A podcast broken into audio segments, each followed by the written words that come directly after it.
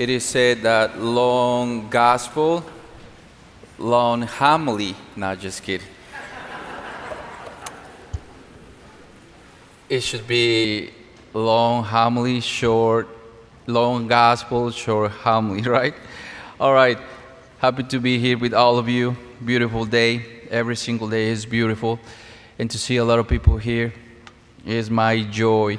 Um, we began our Lenten homily series called Take Away the Stone three weeks ago.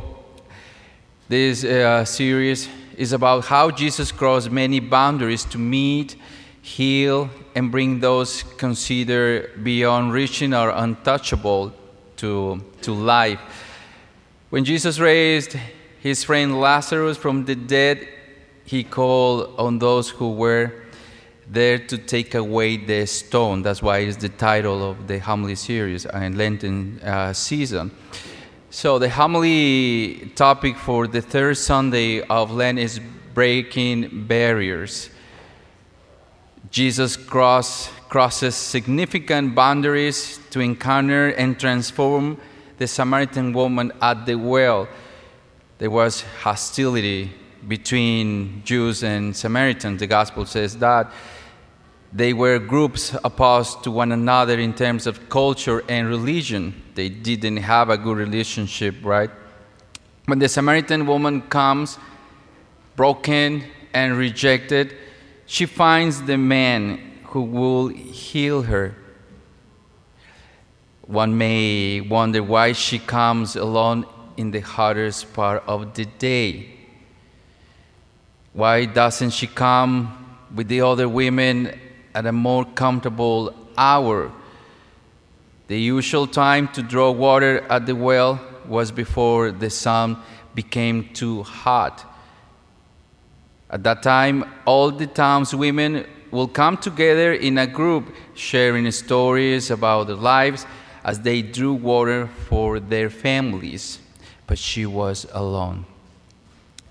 So Jesus reveals the reason in the conversation why she comes alone to draw water at noon. She has had five husbands and now lives with the man she is not married to.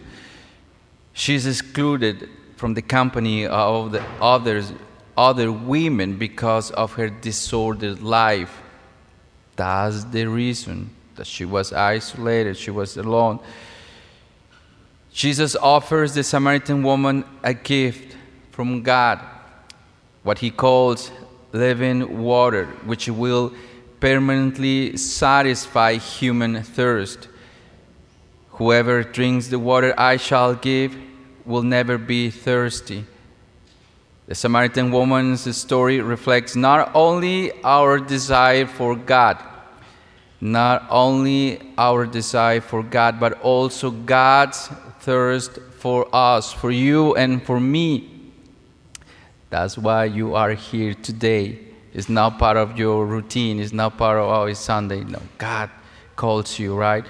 So today, Jesus offers the refreshing water of eternal life, a power of faith, an union with God, which is our deepest need and can satisfy the thirst of our souls. The woman left her water jar. I love this part. And really, her whole life behind and risked everything to announce the gospel to a community that had already rejected her. After just one encounter with Jesus, her life changed. Jesus always chooses the underdog, the, la- the least prepared, the violently outcast, the most forgotten. Every day we need to keep returning to the well to keep returning to the Lord and to open ourselves afresh to His gift of God, which never ceases to flow.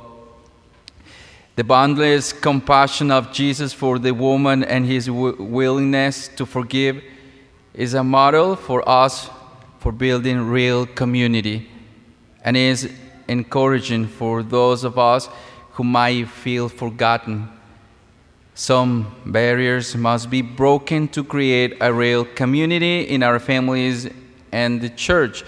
And when I was preparing my homily, I say, how can we do this, right? To break, to break barriers so that we can build or create a real community with your husband, with your wife, kids, neighbors here in the church. What are communication barriers within families? I was thinking about this. What are communication bar- barriers within families? Poor family communication can include yelling, holding grudges, keeping secrets, blaming, giving the silent treatment, using ultimatums or threats, labeling someone bad instead of the behavior, bringing harm, and T. T.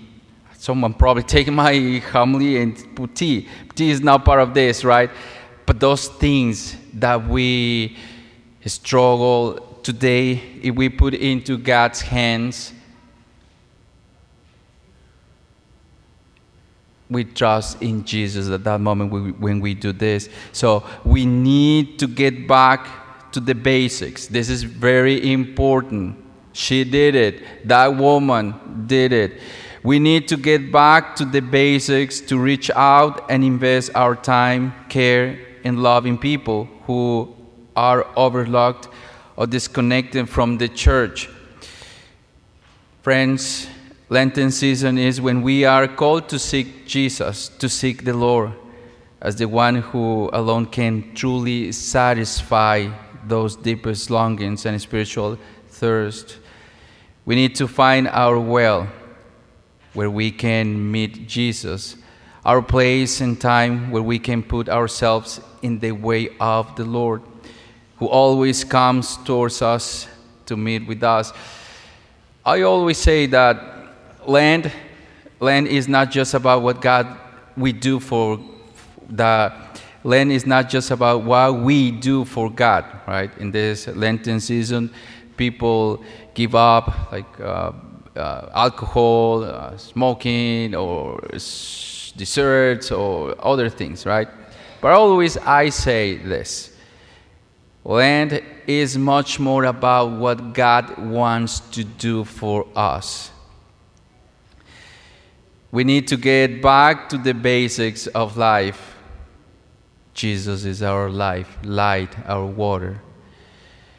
We need to get back to the basics of life a heart that is pure, a love that is patient, a faith that is fervently grounded in Christ, the hope that endures for all times.